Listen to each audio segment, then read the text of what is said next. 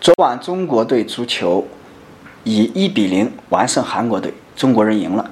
在这个欢喜雀跃的时刻呢，是我们国人所共同去喜悦、去共同庆祝的。那么我这个人不懂足球，所以呢，我也不能去点评足球。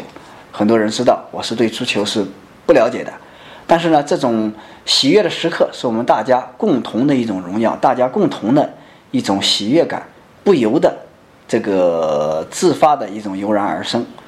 那么我在这里分享一下我自己的一些的。个人观点，那么在，这是一场很特别的、很盛大的一种时刻。那么在之前有过一次，一月十七号举行了一场可能大多数人根本不知道的一场赛事。那么就在新西兰举行了一次 U 二零男子世锦赛的冰球比赛。那么在这次冰球比赛里呢，我们的二十名中国小伙子是以四比一的精彩成绩战胜了最强队冰岛队。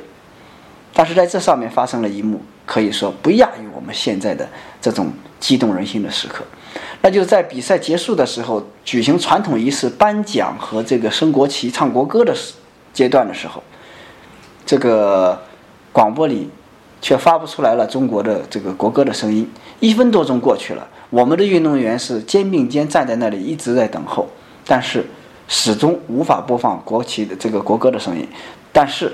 我们中国人总是特别的，我们也总是有办法的。我们的小伙子是肩并肩、齐刷刷的共同唱起了国歌，我们连国歌都是自带的。那么在这时候呢，虽然在场的观众是寥寥无几，但是也被感动的跟着一起唱起了国歌。那种场面是集体亲自去唱国歌，没有伴奏的情况下去演奏出来的，那是相当的令人感动。在这种场合下是非常的振奋的。那么这是其一。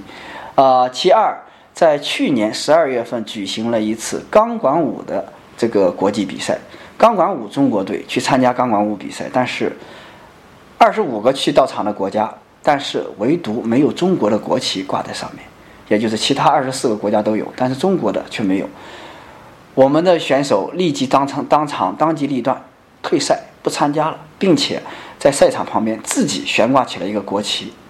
以显示我们中国队也是其中一员，就这种油然油然而生的这种国家的荣辱感，我们始终中国人是放在自己的心头上。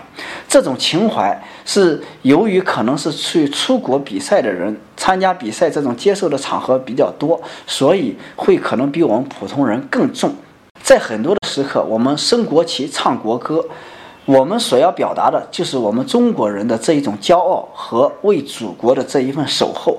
那么，我们这种激动人心的时刻，不是我们哪个人所去教的，也不是我们学得会的，这就是我们骨子里自然而然去产生的。这是我们在有这种时刻的时候的真情和真情流露的一个表现。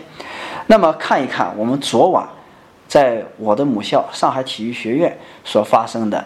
呃，因为这个中国队完胜韩国队以后的一个精彩实况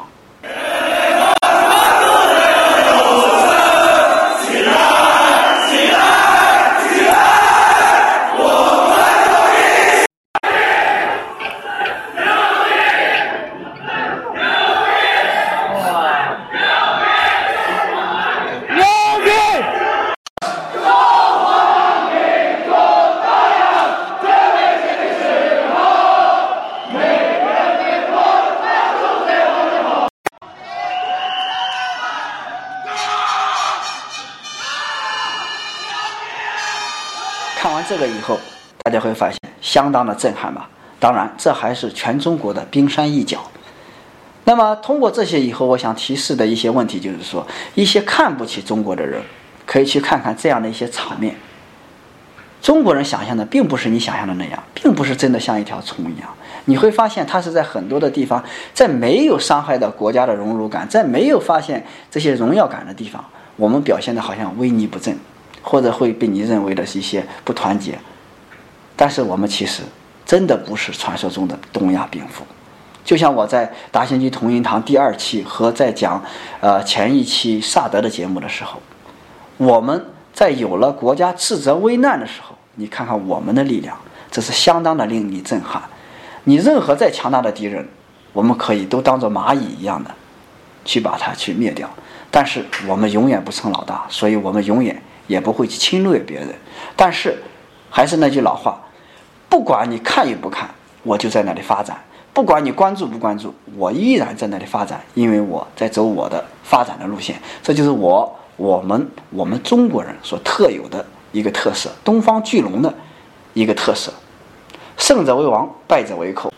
无论你问为什么，反正我们中国人赢了。